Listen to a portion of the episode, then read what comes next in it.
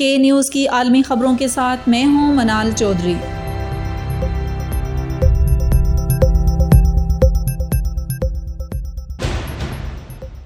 یورپی یونین کے رکن ممالک چالیس ہزار افغانیوں کو پناہ دینا چاہتے ہیں۔ یورپی یونین کے پندرہ رکن ممالک نے چالیس ہزار ضرورت مند افغان شہریوں کو پناہ فراہم کرنے پر اتفاق کیا ہے۔ اس بات کا اعلان داخلی امور کی یورپی کمشنر یلوا یوہانسز نے ای یو کے وزرائے داخلہ کے اجلاس کے بعد کیا۔ افغانستان میں اکثریت پسند گروہ طالبان کی طرف سے اقتدار سنبھالنے کے بعد کئی افراد کی جان کو خطرات لاحق ہیں۔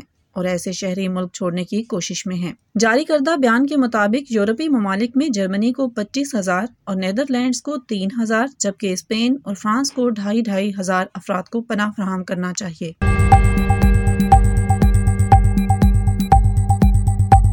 فرانس یورپی یونین کی سرحدوں کی سخت حفاظت کرنے کا خواہاں۔ فرانس آئندہ برس جنوری سے شروع ہونے والی یورپی یونین کی کونسل کی صدارت کے دوران سرحدی حفاظت اور اے یو کی خود مختاری کو مضبوط بنانے کا ارادہ رکھتا ہے۔ فرانسیسی صدر ایمانول مائکرون نے پیرس میں یورپی یونین کی بیرونی سرحدوں کے تحفظ کے لیے ایک نئے طریقہ کار کے حق میں بات کی ہے۔ ان کے مطابق شینگن زون میں بحران کی صورت میں دیگر رکن ممالک کی جانب سے سیکیورٹی فورسز اور سامان بھیجے جانے پر غور کیا جا سکتا ہے۔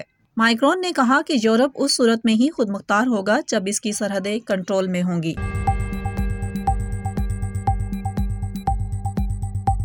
میکسیکو میں ٹرک حادثہ پچاس سے زائد تارکین وطن ہلاک۔ میکسیکو میں دو ٹرکوں کے درمیان تصادم کے نتیجے میں کم از کم ترپن افراد ہلاک ہو گئے۔ میڈیا رپورٹروں کے مطابق ہلاک ہونے والے افراد تارکین وطن تھے۔ وہ ایک ٹرک میں سوار تھے جو جنوبی میکسیکو کے علاقے چیا پاس دے کورزو میں الٹ گیا۔ مقامی حکام کے مطابق اس حادثے میں کم از کم چالیس دیگر افراد بھی زخمی ہو گئے۔ ہر سال لاکھوں مہاجرین میکسیکو کے راستے امریکہ پہنچنے کی کوششیں کرتے ہیں۔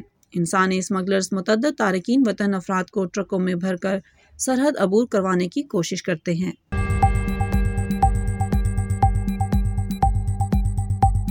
جمہوریت کانفرنس امریکی صدر کا جمہوری اقدار کے تحفظ پر زور۔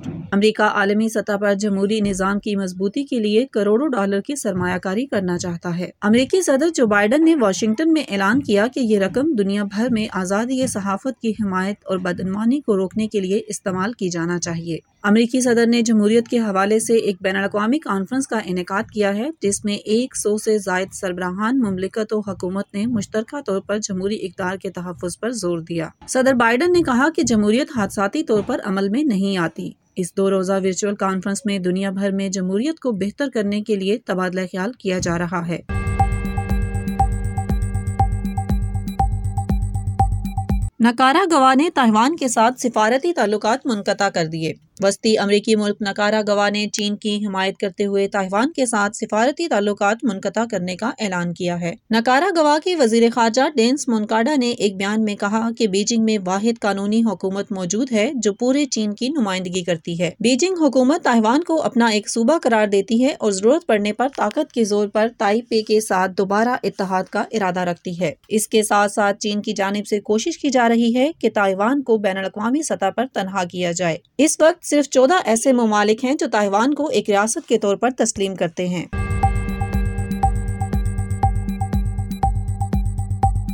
جرمن چانسلر شولس کا صوبائی حکمران کے ساتھ پہلا اجلاس۔ جرمنی کے نئے چانسلر اولاف شولس نے سولہ وفاقی ریاستوں کے سربراہان کے ساتھ پہلے اجلاس میں کرونا کے خلاف فوری اور فیصلہ کن کاروائی کا اعلان کیا ہے۔ نئے لاہ عمل کے لیے کرونا ماہرین کی ایک کونسل تشکیل دی گئی ہے، جو آئندہ ہفتے ملک میں تازہ صورتحال کا جائزہ لے گی۔ صوبائی حکمرانوں نے ویڈیو کانفرنس کے دوران اس بات پر زور دیا کہ ضرورت پڑنے پر کرسمس کے دوران مزید پابندیوں پر غور کیا جائے گا۔ اس کے علاوہ کرونا ضوابط کے خلاف نفرت انگیز تقاریر کرنے والوں اور انٹرنیٹ پر پرتشدد کاروائیوں کا مطالبہ کرنے والوں کے خلاف اقدامات کا اندیہ دیا گیا ہے۔ مزید خبروں کے لیے وزٹ کیجیے کے نیوز ڈاٹ ٹی وی